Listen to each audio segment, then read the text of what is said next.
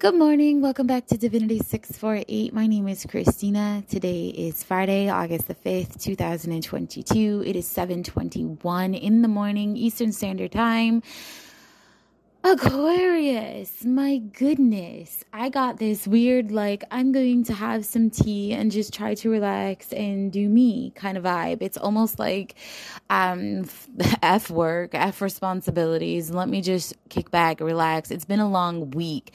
I almost feel like a lot of you are actually taking off on vacation or you are just coming back from vacation and are not in the mood to people today. Overall energy is I don't want to people. I just want to kick back. I want to relax. I have this energy of um, waterside, a nice cool beer, um, and I can literally just hear the ocean. So it's almost like this vacation vibe isn't set for you. It's almost like you just got to get out a little bit more, do a little bit more, be a little bit more.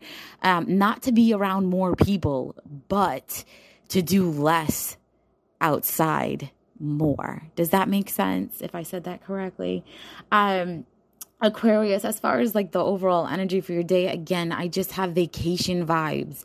If it's not vacation vibes, it's a day trip vibe. It's just like that, I can't do this right now kind of energy. Some of you are needing a break from your everyday ebb and flow. It feels like, maybe you have a toxic relationship or a business partnership or you're just dealing with something right now that you just can't deal with today. It's like, you know what? I've been dealing with this all week. It's going to be here next week. Today is me day. So hang up the jacket, stop with the fuck shit, put the phone on silent, be around the people that are most important to you so that way you can have the phone on silent and enjoy that beer by the ocean.